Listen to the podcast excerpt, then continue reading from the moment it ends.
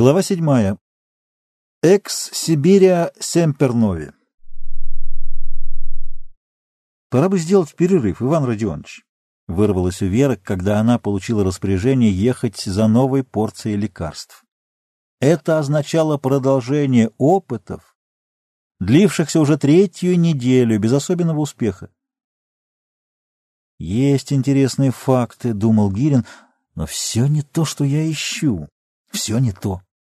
И чем меньше обещали опыты, тем яростнее работали все их участники. Гирин даже ночевал в смежной с лабораторией комнатушке, и Вера была единственной, кто отлучался по делам. Накопился ворох протоколов, стенографических записей, устных рассказов или странных рисунков самих испытуемых, сделанных в моменты галлюцинаций искусственно вызванной шизофрении. Оба, и Сергей, и Иван Родионович, осунулись, побледнели, и сердце лаборантки не могло перенести такого небрежения к себе. «Зря беспокоитесь, Верочка», — голос Гирина звучал совсем нежно. «Ничего не случится с Сергеем, а я закален. Мы слишком носимся с опасениями перегрузить мозг. Пустое. Мозг способен усвоить непомерно больше того, что мы ему даем. Надо только уметь учить, а емкость мозга такова, что он вместит невероятное количество знаний. Следует усвоить, что можно и надо подвергать и весь организм перегрузкам страшнейшей работой, но только делать потом долгие отдыхи. Так мы устроены. Такими мы получились в длительной эволюции, и с этим нельзя не считаться. Видишь, Вера, я что тебе говорил? торжествующе сказал студент. Получила? Иван Родионович доказал, что мы, цивилизованные люди, мало нагружены и мало заняты. А для полной жизни и здоровья нужна полная нагрузка по всем трем линиям — для мозга, для эмоций и для тела. А у нас? То тело нагружено, а голова пуста. Голова занята, тело бездействует. Если равнодушно ко всему относиться, то и чувства тоже не будут волновать, стимулировать, давать взлет душе и телу. Как у тебя. Никакие чувства ко мне не волнуют, оттого ты и такая, без огня и блеска. Сам-то какой блестящий, подумаешь, рассверепела Верочка, поворачиваясь спиной к Сергею. Нет, Иван Родионович, при всем вашем авторитете не соглашусь с вами. Сколько бывает болезней от перегрузки работой? Все дело в том, какая перегрузка. Если выравнивать все три линии нагрузки, о которых говорил Сережа, то получится большой психологический подъем, который сделает весь организм невосприимчивым не только к усталости, но и к болезням. Возьмите войну. Как редко болеют люди на войне, а ведь худших условий не сыщешь. И перегрузка самая чудовищная по всем линиям. Все ученые, конструкторы, художники, пока захвачены работой, Матери с больными детьми не поддаются болезни. 80% наших болезней психические, то есть зависят от ослабления психики, за которой следует ослабление главных биохимических осей организма. Человек, в отличие от животных, приобрел могучее мышление и воображение. Животное автоматизировано в гораздо большей степени, чем человек. Поэтому все психические воздействия у них проходят и исчезают очень быстро а у человека остаются надолго и могут быть причиной болезни. Но есть и другая, сильная сторона того же. Человек обеспечен гораздо большей психической силой, что влечет за собой стойкость и выносливость организма, сопротивление смерти и тяжелой болезни значительно большие, чем даже у могучих животных. «Нет силы с вами спорить, Иван Родионович», — сдалась лаборантка. «И все же и все же отправляйтесь в аптеку управления, а я сейчас позвоню нашей очередной жертве. Словно в ответ на слова Гирина зазвонил телефон. — Иван Родионович, вас просят срочно подняться в дирекцию, — сказала кинувшаяся на звонок Вера. — Изменений не будет? — Нет, поезжайте. Я сам вызову добровольца. — Кто у нас на очереди? — Женщина, Соловьева Татьяна Павловна, — откликнулся Сергей. — Пожалуй, получится все же перерыв часа на три. Идите погуляйте, Сережа, или съездите домой, или пойдите с Верочкой. Работать будем весь вечер допоздна. Проходя узкими коридорами и темными закоулками, отделявшими изолированную лабораторию от главного здания института, Герин досадовал на внезапное вторжение в свое отшельничество. Досада превратилась в беспокойство, едва он ступил на широкую, залитую светом лестницу. Будто бы раскрывалось и выставлялось на обозрение что-то его сокровенное, еще незрелое и беспомощное. С этой тревогой он вошел в кабинет директора.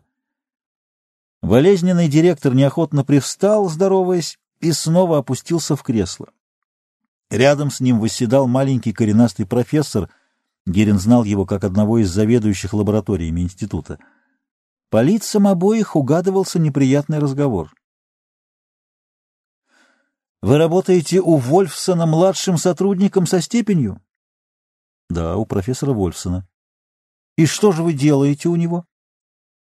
Я не уполномочен профессором обсуждать его работу даже с руководством института. Профессор заканчивает на дому свой отчет и, безусловно, даст вам все нужные разъяснения. Вот как? Секреты? Никаких секретов. Элементарная субординация и научная этика. По-вашему, мы неэтичны? Гирин молча пожал плечами — Директор неприязненно сжал губы. Вмешался сидевший с ним рядом профессор. «Вы неверно поняли, товарищ Гирин. Вас спросили не о работе вашего руководителя, а о вашей собственной». «Простите, у меня пока нет своей работы. Я выполняю лишь задание профессора Вольфсона.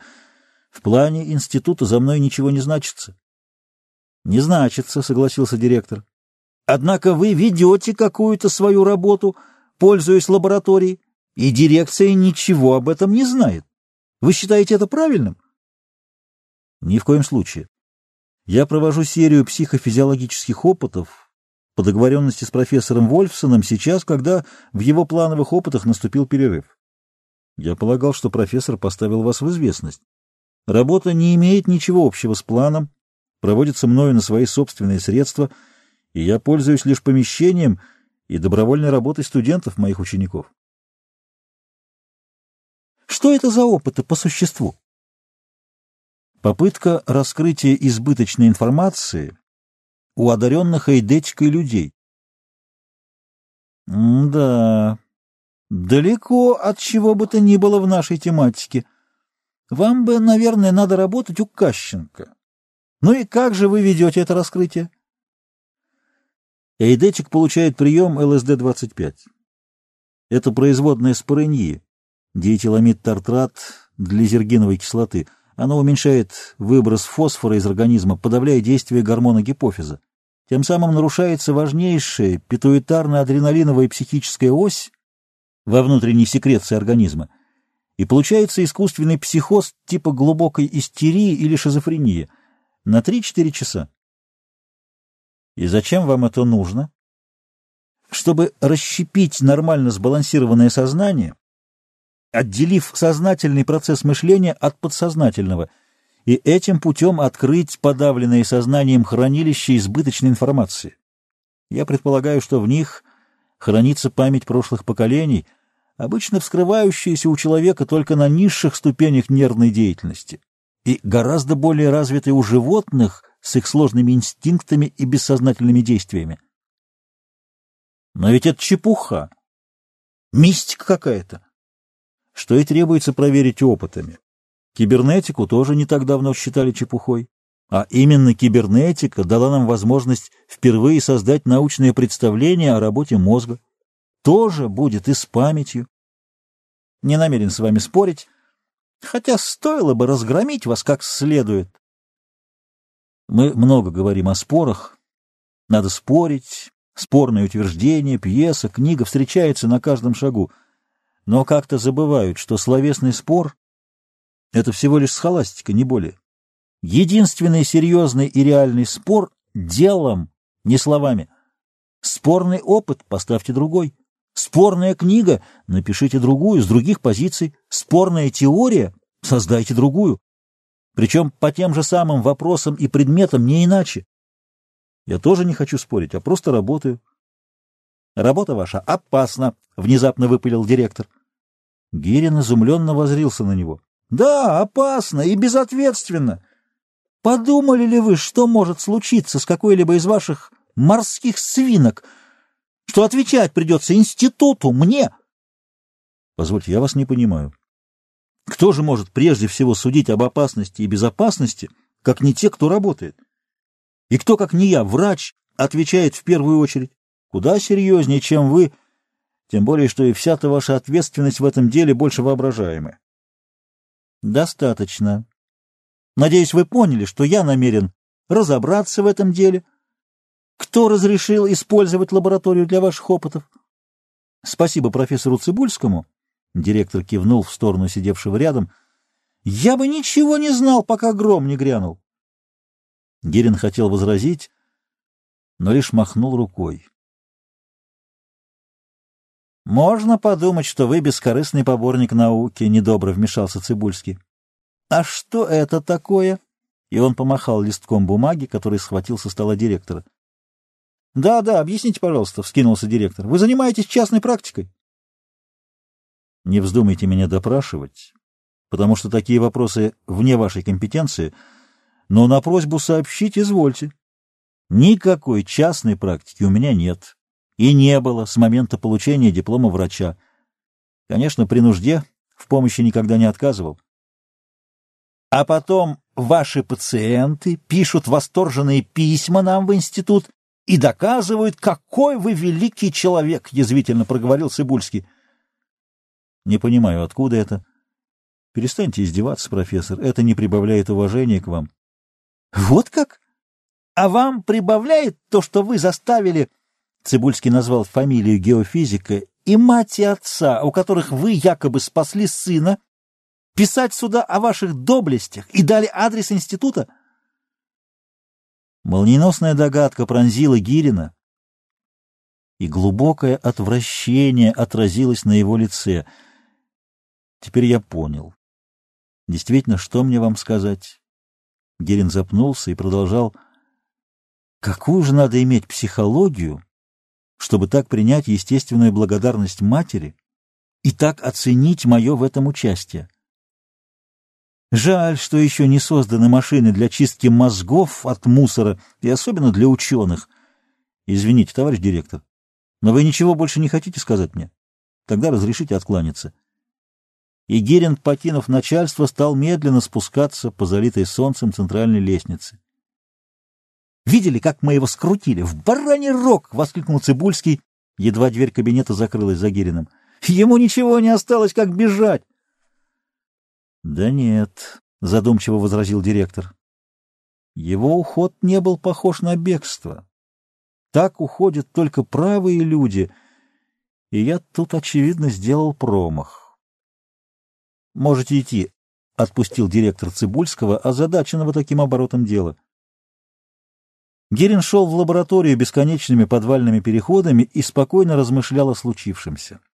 Жизненный опыт и знания психологии научили его не огорчаться из-за подобных столкновений с косностью, гнусностью или непониманием. На то и существуют люди, подобные Цибульскому, чтобы ученый делался крепче, яростнее, убежденнее. Так перефразировал он старую пословицу. Конечно, он попросит помощи у партийной организации, чтобы убедить дирекцию и сохранить за собой лабораторию. Беда в том, что он сам не уверен в правильности своего пути с эйдетикой. Еще не добыты сколько-нибудь убедительные данные. Пусть неудачными окажутся эти первые опыты — все равно они лишь малая часть исследований, намеченных им в ближайшие годы. Кто-то догонял его, учащенно дыша, и в то же время, не решаясь обратиться, шагал за его спиной. Гирин по какому-то древнему инстинкту терпеть не мог, когда кто-нибудь неотступно шел позади. Он резко повернулся, встретившись с взволнованным и серьезным Демидовым, которого знал как хорошего работника из лаборатории транквилизаторов. Иван Родионович, можно вас на два слова? Извините, что я так на ходу, но в другое время трудно вас поймать, либо идут опыты, либо вас нет. Гирин, немного досадуя на перебивку мысли, подошел вместе с Демидовым к широкому окну нижнего этажа.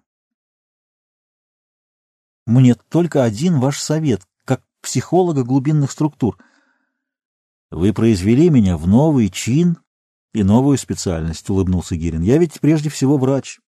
Так и я тоже. Потому и советуюсь, — успокаиваясь, сказал Демидов.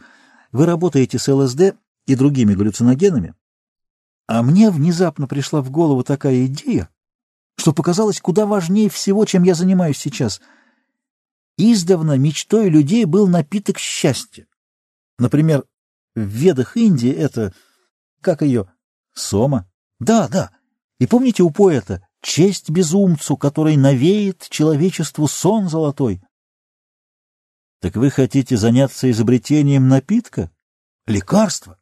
Все равно. Лекарство сон золотой? Вот именно, подумайте только. Давно уж думано и отброшено. Но почему же? Чтобы видеть сны золотые, надо иметь золотую душу.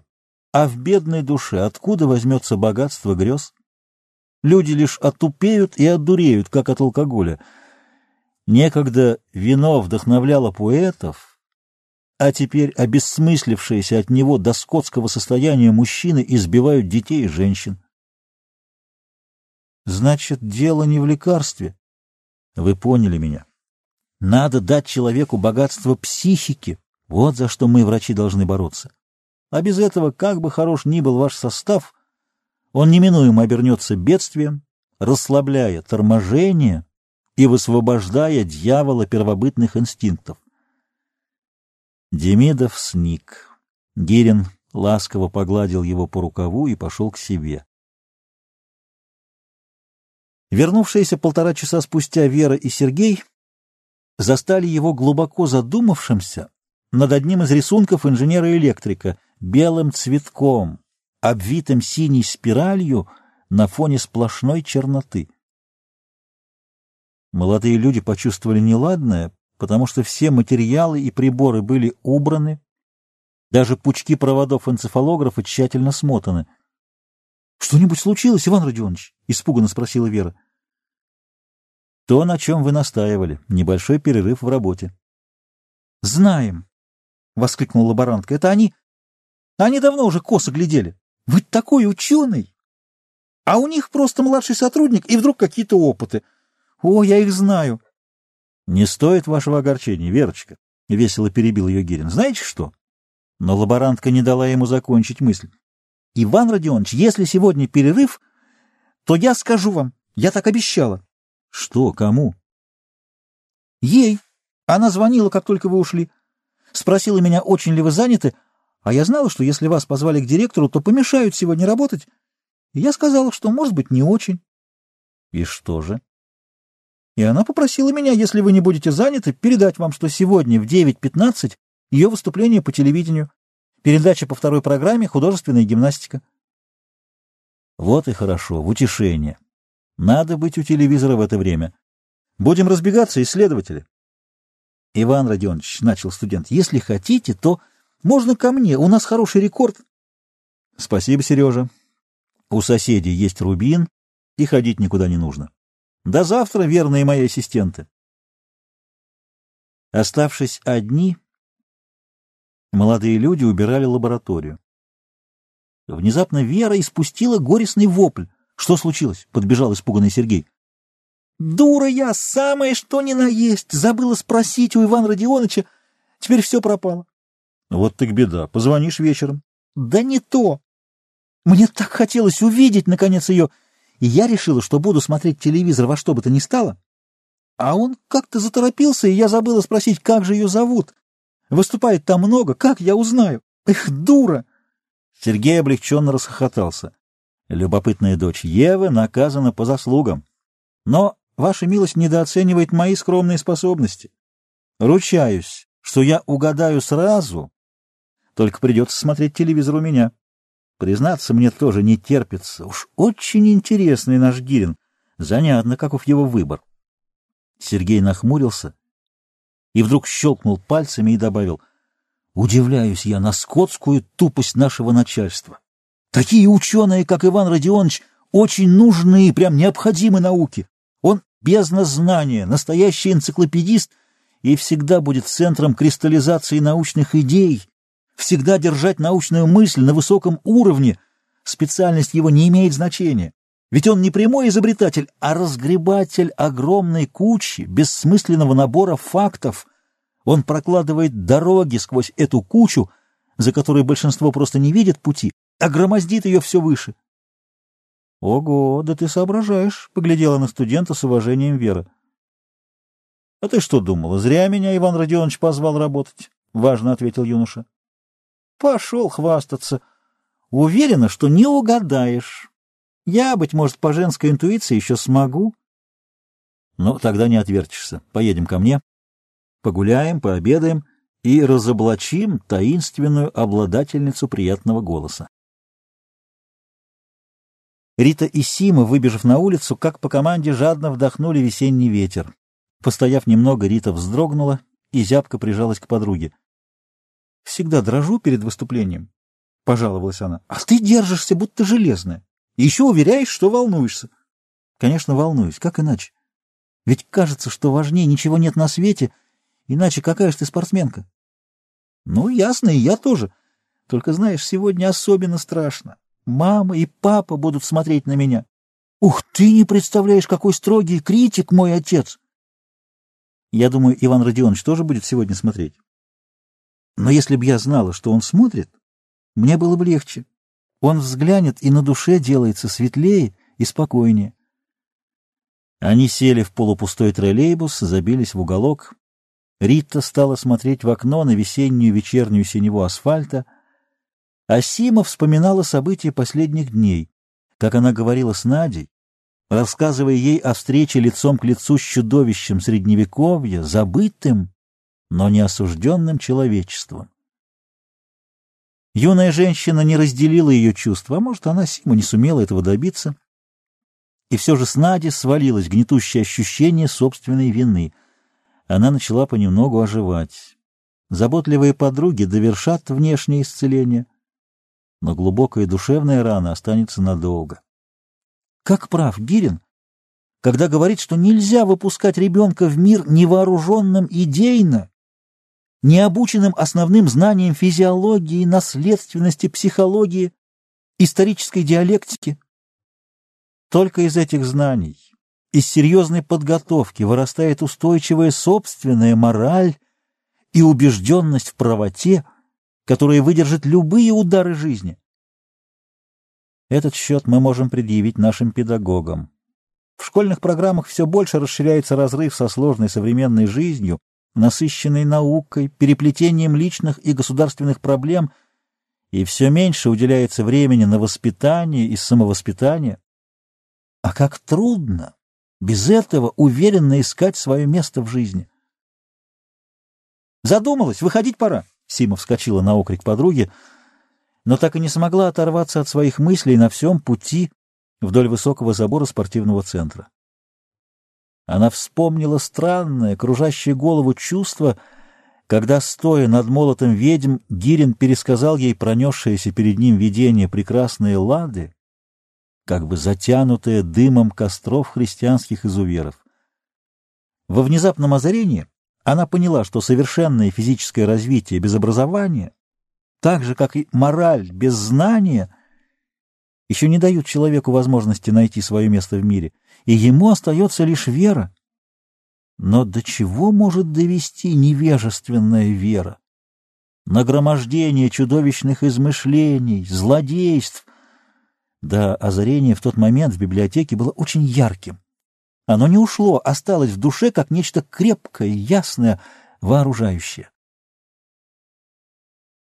В глубине телевизионного экрана девушки в черных гимнастических костюмах дефилировали парами, расходясь и исчезая из поля зрения. Сергей и Вера впились в проходящих, стараясь угадать, найти ее, завоевательницу сердца их руководителя. «Мне кажется, — шепнул Сергей, — вот эта высокая блондинка, вторая справа, такая стройная и прямая, хороша-то как!» «Да тут все они замечательные», — отозвалась Вера. Словно отвечая желанию студента, высокая рыжеватая блондинка выступила вперед — «Мастер спорта Маргарита Андреева», — объявила ведущая. «Рита, может быть, вы расскажете зрителям о себе?» Девушка коротко и живо рассказала о своем увлечении спортом, долгой работе над собой. Затем последовало блестящее выступление Риты с обручем, такое изящное, красивое и точное, что вечно спорящие помощники Гирина следили за ней, не проронив ни слова. Шум аплодисментов пронесся по залу, и Рита исчезла с экрана. — Ну что, я не прав? — уверенно крикнул Сергей. — Анна! Завидую Ивану Родионовичу, у него отличный вкус. Вера упрямо покачала головой. Хороша, но не она. Не забывай, что я говорила с ней два раза, а ты только раз, голос не тот. Да и вообще для Ивана Родионовича чего-то не хватает. Не знаю, как сказать, оригинальности, быть может. Зато у него оригинальности хватит на двоих. Может, так и должно? Часто бывает, а все же Вера не договорила. Девушки выступали одна за другой, и трудно было решить, какая из них лучше по исполнению или по красоте сложения, или по тому и другому вместе. «Да», — обескураженно протянул Сергей, — «как на грех сегодня весь состав у них мастера или перворазрядницы». «Мастер спорта Серафима Металина выступит без предмета», — раздался голос за экраном. Черноволосая смуглая девушка выбежала на середину зала — и тотчас же ведущая поднесла к ней микрофон. Камера придвинулась, лицо девушки заняло весь экран, ее необыкновенно большие, показавшиеся темными глаза открыто взглянули на зрителей. Твердый маленький подбородок был задорно приподнят, а бесхитростная улыбка очень располагала к ней. Все мы рассказываем о том, как стали гимнастками, и невольно получается так, будто мы какие-то особенные. Вера так и подскочила на диване. А она? Это она! Погоди, не мешай, — отмахнулся Сергей. Я еще не уверен. Каждая из вас, наши зрительницы, может стать такой же и открыть в себе талант в ритмике или в силе, гибкости или равновесии. Мы слишком мало обращаем на себя внимание, а наши дорогие спутники жизни, мужчины, говорят, что мы должны украшать их существование.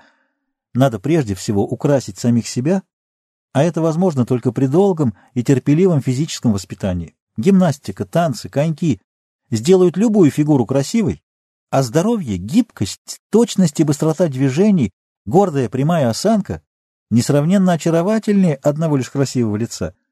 Для работы, забавы, для чувства жизни всестороннее физическое развитие также необходимо, как и для хорошего материнства.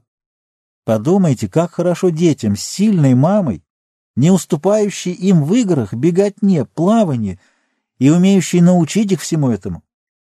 Пусть на Западе женщины истощают себя диетой, чтобы затем искусно задрапировать свои тощие тела в красивые платья, мне и моим подругам простое платье, облегающее правильную и сильную фигуру, кажется гораздо лучше.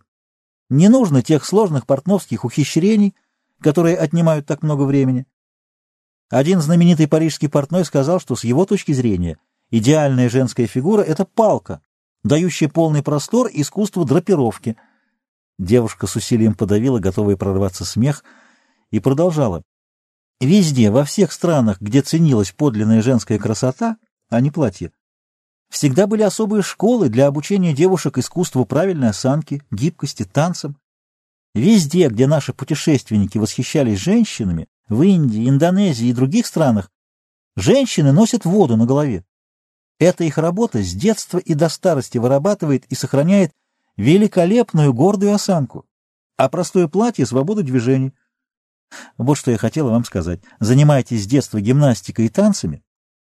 Будьте красивыми все без исключения. Девушка остановилась, чуть смущенная, и закончила. Это будет так хорошо. Камера открыла зал. Черноволосая поборница всеобщей гимнастики стояла уже поодаль, в глубине. Она взметнула головой, отбрасывая волосы. Раздались первые аккорды адажио из Эгле. Помощники Гирина смотрели на предполагаемую любовь своего патрона, и с каждой минутой в них крепла уверенность, что это она. Не только отточенное искусство владеть всеми мышцами тела, не только благородная сдержанность движений — в Серафиме Металиной было нечто другое — поэзия, музыкальное совершенство тела, способность так соразмерять и сочетать свои движения, что каждый мгновенный изгиб тела приобретал выразительность мимики лица, одушевленность речи. «Ну, не ошибся наш Иван Родионович», — восхищенно заявил Сергей, когда с выступлением Металиной закончилась спортивная передача. «Он выбрал из всех ту самую, не знаю уж как сказать, оригинальную», — сказала Вера. «Да не в том дело. Оригинальная — это такая, которая нравится немногим, может быть, одному, ну вот как, например, ты мне. А ведь она нравится всем». «Довольно язвить, Сергей. Я серьезно. Ее фигура, ну, как тебе сказать, очень женская. Рост невысокий. Такую в платье заметишь не сразу. Одетая она не ярко. Вот в нашем институте мужчины увлекаются больше крашенными блондинками в ярких платьях. За что и расплачиваются, изрек студент, делая попытку обнять Веру. Но я мудр, ты не блондинка и всего лишь в свитере. Телевизор светился и в квартире Андреевых. Перед ним сидела целая компания — Екатерина Алексеевна, вернувшаяся из Ленинграда, удобно устроилась в кресле и небрежно разминала очередную папиросу. — Опять куришь? — упрекнул ее муж, все же поднося зажженную спичку. — Нельзя корить волнующуюся мать, — спокойно возразила Екатерина Алексеевна. — Смотри лучше, девушки-то какие. Неужто не дрогнет ретевой, Леня? — Не дрогнет. Девчонки даже слишком хороши. Но ведь подумай, как нелепо было бы влюбиться в моем возрасте, даже в самую лучшую. Или если бы, например, высокоученый наш Гирин влюбился. Знаешь, насчет тебя я уверен, а вот Гирин, мне кажется, мог бы. Кстати, мне Ритка туманно намекала насчет него и своей подруги. Какая чепуха, коточек. Тебе всегда приходят на ум сумасбродные вещи. Ты, слава богу, не совершаешь их сама, а хочешь, чтобы такое случалось с друзьями. Ну, хорошо, хорошо.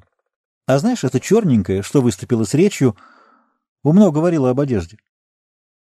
И мне нравится происходящее освобождение от лишней одежды, отозвалась пожилая стройная дама, известная балерина в прошлом. Подумать только, сколько ткани накручивали на себя наши бабушки. Да что бабушки, мамы! Жаль, медленно идет процесс. Еще много у нас ханжества, и не научились мы все радоваться красоте тела. То, что процесс идет медленно, это естественно, попыхивая папиросой, сказала Екатерина Алексеевна. Ведь надо не только научиться видеть красоту.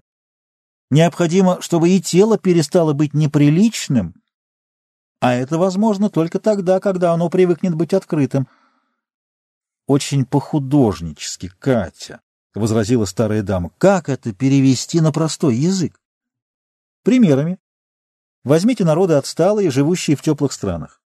Там принято ходить обнаженными, и отношение к ноготе самое равнодушное, при полном непонимании красоты тела. Наоборот, на прекрасную свою ноготу навешивают нелепые украшения, накручивают проволоку, протыкают носы и губы, чтобы прицепить какую-нибудь ерунду. Очень характерные случаи подметил наш путешественник профессор Пузанов в Судане еще в 1912 году.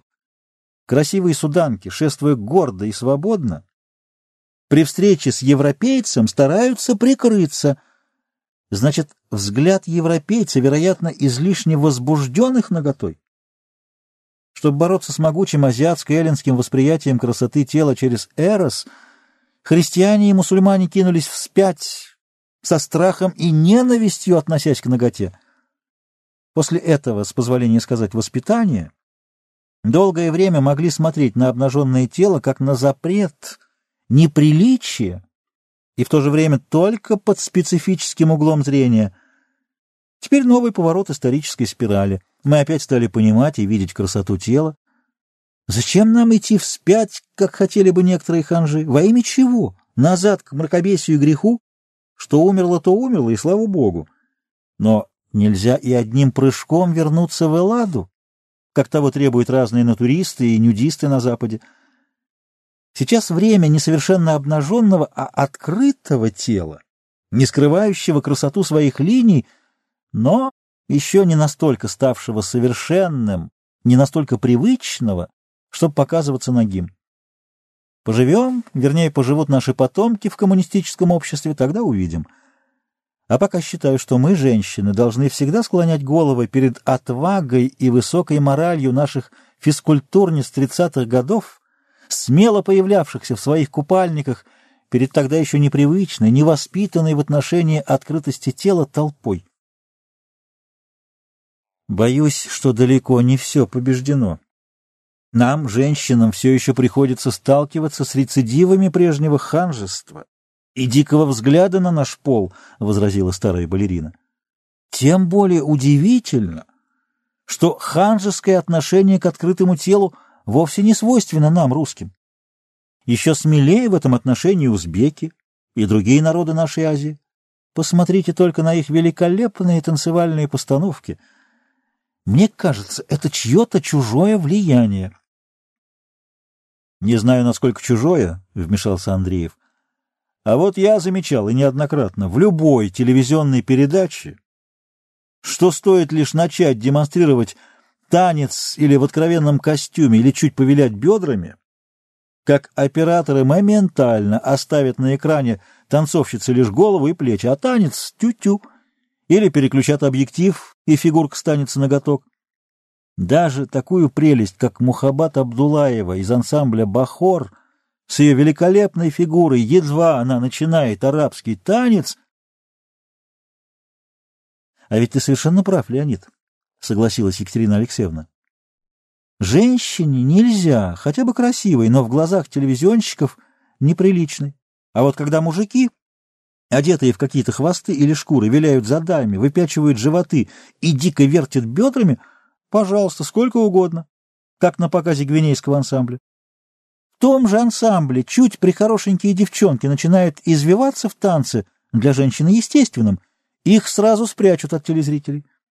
Да что там, в бальных танцах едва девушки начинают вращение, и юбки, естественно, закручиваются, открывая бедра выше колен, так камера отворачивается в сторону, как стыдливый монашек.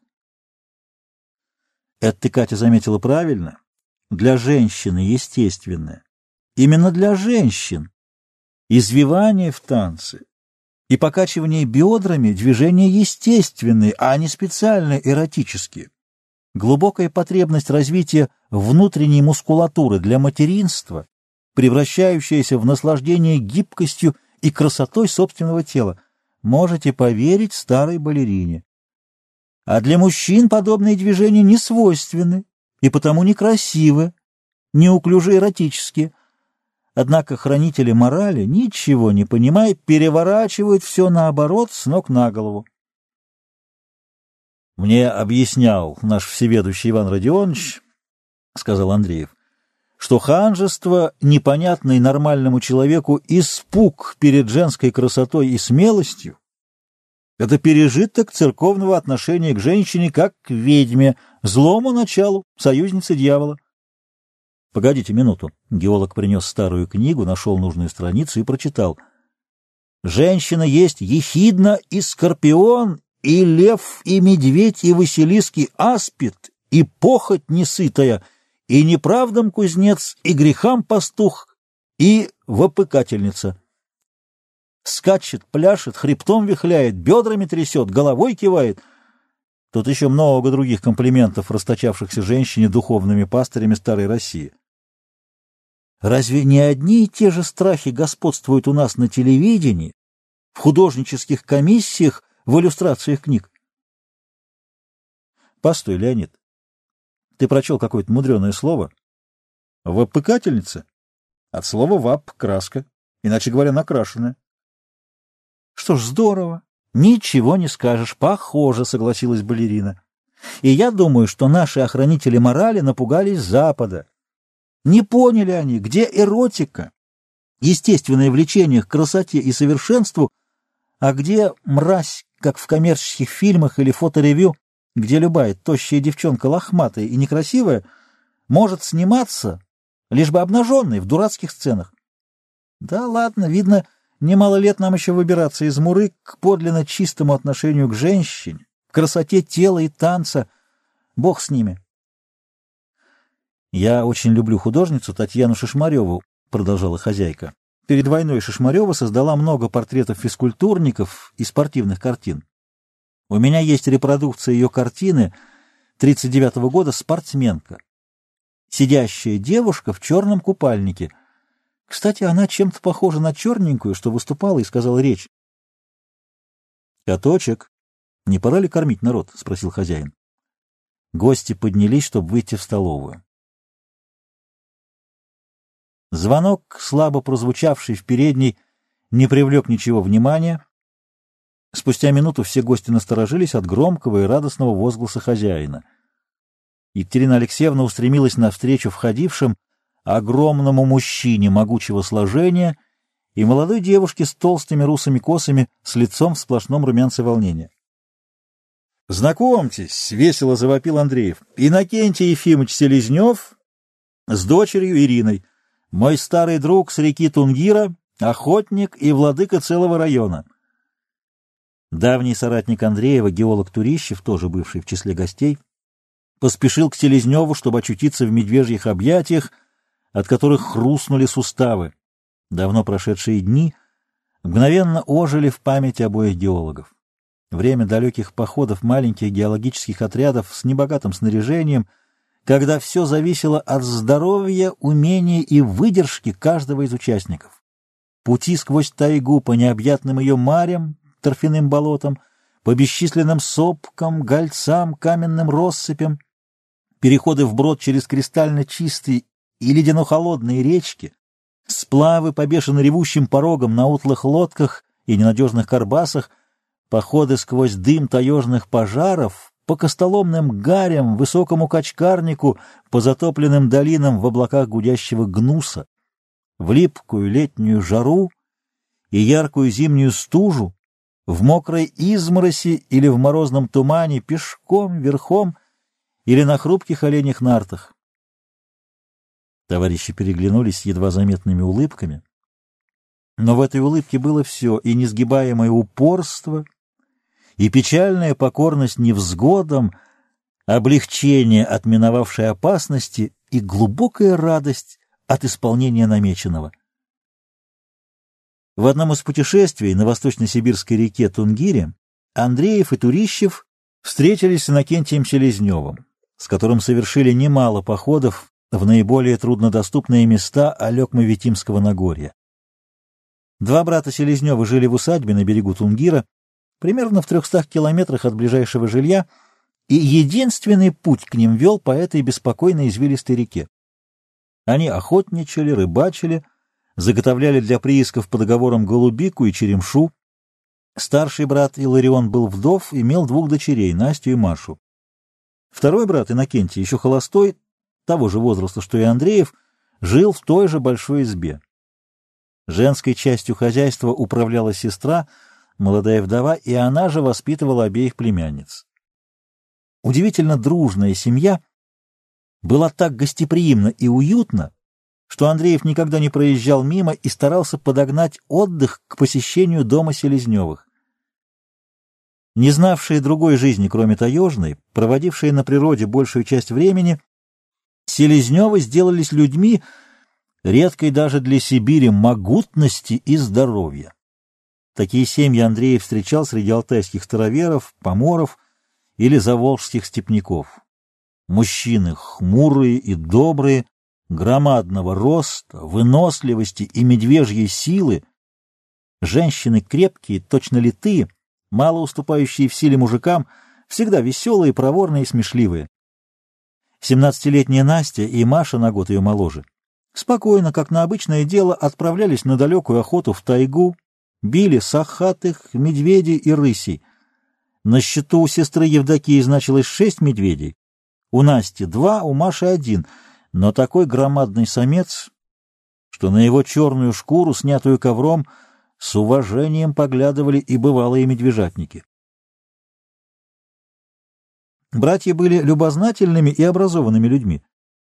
Несмотря на уединенное жилье, они собрали большую библиотеку, выучили дочерей — Неторопливые вечерние беседы с этими людьми, острой наблюдательности и здорового юмора приносили настоящее удовольствие. Ежегодная смена юных коллекторов в экспедициях Андреева и Турищева обязательно влюблялась в девочек Селезневых и мрачные байроновские физиономии сопровождали геологов до конца экспедиции. Две длиннокосые охотницы могли покорить кого угодно удивительной для городских жителей отвагой, умением управляться с самыми разными делами, неистощимым задором и весельем. Девушки сопровождали Андреева в один из боковых маршрутов по притокам Тунгира, и он мог оценить их искусство ходить, грести, вязать плоты, рыбачить, разжигать костры — Каждая неизменно предлагала своему очередному поклоннику бороться. На памяти Андреева только один раз шутливая борьба закончилась поражением Насти. В тот год среди его коллекторов был студент Прошко, получеркес, полуукраинец, черный, угрюмый и очень сильный. Чтобы отомстить, Настя и Маша придумали купаться. Тот, кто знает, что реки Восточной Сибири текут по вечной мерзлоте и очень студены даже в разгар лета, может оценить подвох, устроенный хитрыми девчонками. В самую жару девочки повели храброго Прошка к причаленному на глубоком месте карбасу. Заставив его отвернуться и ждать сигнала, они попрыгали в воду и поплыли, позвав коллектора. Тот в мгновение ока разделся и нырнул прямо с борта. Тонкий поросячий виск пронесся над рекой, Прошка, как ошпаренный, выскочил на берег. Шестиградусная вода после тридцатиградусной жары на воздухе была удачной местью. Как после признавался Прошка, меня как дрючком кто по башке хватил, в глазах потемнело, и я сознания лишился. Но еще горше было то, что те клетущие девчонки плывут себе доплывут. Действительно, закаленным девушкам даже такой перепад температуры оказался нипочем. Однако храбрый черкес-украинец все же посватался к Насте. Может быть, девушка и согласилась бы, но отец был категорически против. Ребенок. Еще три года расти ей надо, потом о замужестве думать. На предложение Прошка подождать старший Селезнев только покачал головой. Тебе самому сейчас девятнадцать, так ты и через три года будешь тот же щенок, для Насти не годишься. Настоящий жених должен быть не меньше как на семь, а то на все десять лет старше невесты. Мы, сибиряки, так понимаем. Это у вас в России принято щенков женить. Так с того ни хозяйства, ни потомства хорошего. Вероятно, Селезнев и не подозревал, что излагает принятые в древней Элладе правила брака. В конец разобиженный, Прошка поехал дальше еще более мрачным. Настя тоже погрустнела, но на следующий год, когда Андреев повстречался с Селезневым по дороге с прииска Калар и заехал на Тунгир, Настя также заразительно хохотала, как и прежде. На вопрос Андреева старший Селезнев улыбнулся сурово и довольно. «Пока еще дурь эту от них отвожу. Надолго ли, не знаю, больно самостоятельные девчонки без матери растут. Эх! А Евдокия Ефимовна, она им как мать. В заботе-то как мать, а кофточки у всех трех одинаковы. Ничего не понимающий, Андреев оглядел смутившуюся Евдокию, которая погрозила брату кулаком и выскочила за дверь. В это же посещение Селезневых пришлось Андрееву быть свидетелем еще одного сватовства. На этот раз задурило, как выразился Иннокентий, старшее поколение. Верный товарищ Андреева, Турищев, давно присматривался к Дуне Селезневой. Андреев знал, что у товарища крупные семейные нелады — но все оставалось по-прежнему до последнего года. Евдокия только что вернулась с Усть-Тунгира, пройдя за три дня пешком без малого 200 километров. Подвиг молодой женщины окончательно сразил геолога, и тут же состоялось объяснение, закончившееся полным поражением Турищева. Теперь бы иронический вид принял уже старый товарищ. Но геологи не коллекторы и не ходят вместе, а обязательно разъединяются, чтобы обследовать разные участки района. Поэтому Андреев не мог видеть, насколько серьезны были сердечные страдания товарища.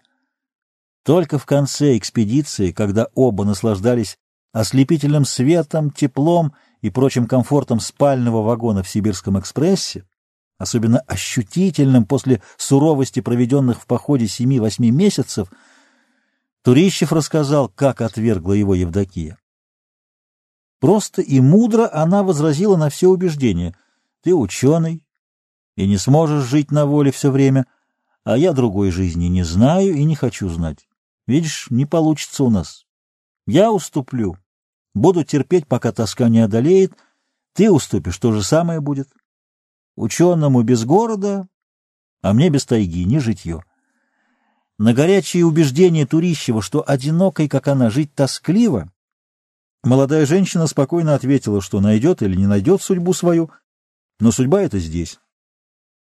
И, вспоминая все эти события, происходившие четверть века назад, Андреев смотрел на взволнованное лицо Турищева и чувствовал, что старый товарищ тоже заново переживает все прошедшее. Последний раз виделись они с Селезневыми в 1935 году. За несколько минут выяснилось, что Настя вышла замуж и уехала, а Евдокия тоже замужем, перебралась на один из нюгжинских приисков — Иннокентий провоевал всю войну, побывал в Маньчжурии, женился еще в 1939 году, имеет сына и дочь, председательствует в большой охотничьей артели, живет у порожистой части реки Алекмы, около Янюков, куда перебрался к нему Стунгира и старший брат Илларион с Машей и ее мужем. Дочь Иннокентия Ирина окончила школу в Кудукельском интернате и курсы охотоведов, а сейчас отец взял ее посмотреть Москву, куда и сам попал по-настоящему впервые. Пока шли расспросы, Екатерина Андреевна уже распорядилась столом, обильно уставленным по Андреевскому обыкновению всяческой едой. Андреев усадил Иннокентия напротив себя и по старой памяти налил полный стакан водки.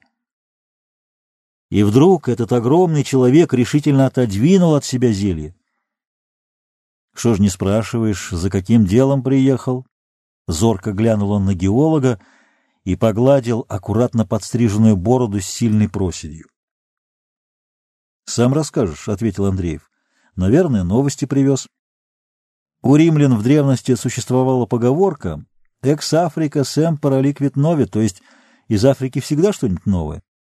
Мы теперь можем перефразировать ее «Экс Сибирия семпер нови», из Сибири всегда новое. А может и просто так нас посмотреть, себя показать.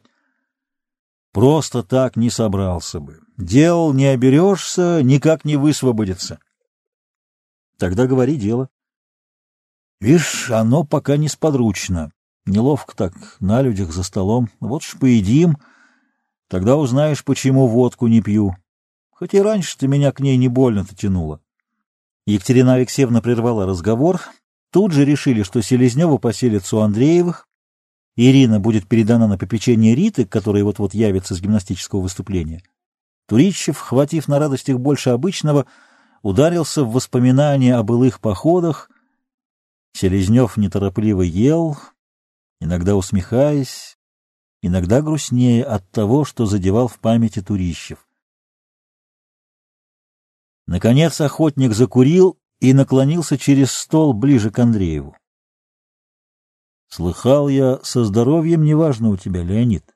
Потолстел, лицо с бюрократом стало схоже. Сердце сдало. Видишь ли, у нас, геологов, жизнь то слишком ходячая, то сидящая зимой. Отвыкаешь, и каждый год заново втягиваться надо. Ну, пока был молод, все сходило, а потом пошло под уклон. Своевременно не понял, что форму надо держать строго. Ну а как же, без пути, без тайги, без гор. Разве можно? Представь себе, можно. Я тоже сначала думал, что все погибло и жизни больше нет. Осталась от меня одна пропастина, а теперь нашел другую дорогу. Нашел. Она оказалась совсем рядом с прежней. Все раздумья, знания, наблюдения, находки, что накоплены за сорок лет работы, пустил в дело в мою науку. Не для рассуждений и разных там умствований, вроде геотектоники, где пока остроумная спекуляция на первом месте. Нет, использовать свой опыт и знания как молоток или зубило в толще горных пород. Андреев, увлекшись, говорил громко и не сразу заметил, что все умолкли и слушают его. Видя недоумение в глазах Селезнева, Геолог продолжал рассказывать про необозримые дали, открывающиеся перед современной исторической геологией, вооруженной новыми достижениями физики и химии, обогащенной наблюдениями над геологическими процессами современности, не говоря уж о расширяющемся все больше познании геологической истории всех материков.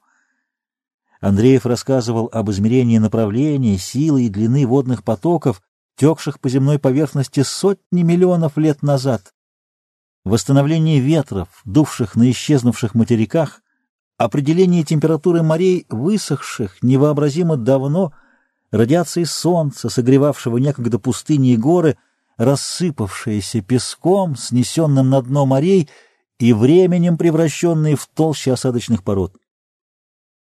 Все это записано в горных породах, и надо расшифровать код, каким сделаны эти записи. Кодов много, и с каждой новой ступенью восхождения науки мы получаем возможность читать все большее их количество. Ярче оживает перед нами история Земли, казалось бы, невозвратно исчезнувшая, тем самым давая в наши руки ключ к пониманию будущего. «Теперь я понял», — сказал молчаливо куривший сибиряк. «Что ж, это тоже дорога, трудная и дальняя, не хуже тех, по каким мы ходили с тобой в молодости. Тут не вдруг пал на коня и попер, пожалуй, заплотов на пути не счесть. Жизнь стоящая. Ты прости меня, Леонид. Я чуть не согрешил против тебя. Подумалось мне, что ты того... Зажрел, отупел, купил дачу, — расхохотался Андреев. Ну, не так, ну, вроде... Не в коня корм, пусть даже немного мне осталось. Но пойдем ко мне в кабинет, там расскажешь, что с тобой случилось. Андреев узнал об удивительных видениях, начавших посещать охотников вскоре после войны, едва только он оправился от ранения. Эти картины были настолько четкие, что он мог бы все нарисовать по памяти, но очень рваные, путанные, иногда повторявшиеся много раз, иногда сменявшие друг друга в бешеной скачке. Селезнев испугался, что сходит с ума, и пробовал полечиться баней и водкой, но от нее видения стали только более продолжительными и какими-то мутными, страшными. Селезнев отправился на долгую охоту, потом отдыхал на Дарасунском курорте. Понемногу галлюцинации утихли и не появлялись несколько лет. А год назад, после сильной простуды, они внезапно вернулись еще большей силой. Местный врач, приятель Селезнева, только разводил руками. Охотник явился в Читу, где его стали уговаривать лечь в клинику нервнобольных, и чем сильнее уговаривали, тем больше тревожился Селезнев. На семейном совете было решено, что ему надо съездить в Москву, кстати, повидать столицу, показать ее Ирине.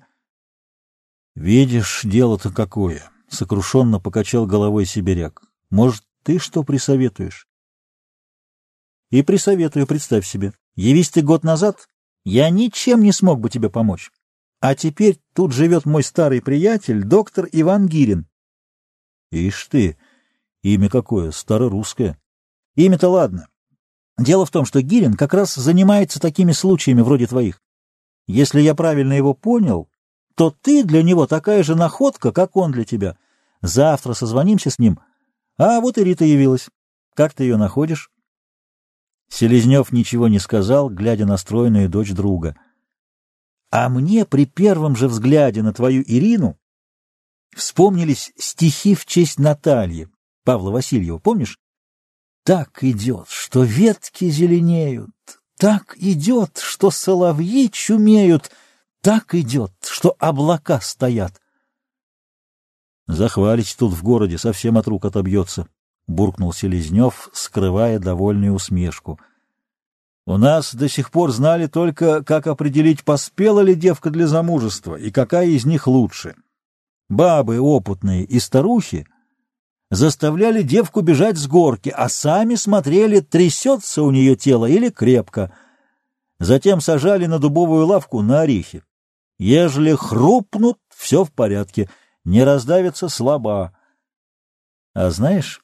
Этот мудрый, хотя и жесткий опыт отражает крепость прежних поколений. Во всяком случае, задумчиво согласился Андреев, ничего нет жальче и страшней детей с больной наследственностью. Сердце надрывается глядеть. Вот почему так заботились наши предки о правильном подборе брачующихся пар. Конец первой части.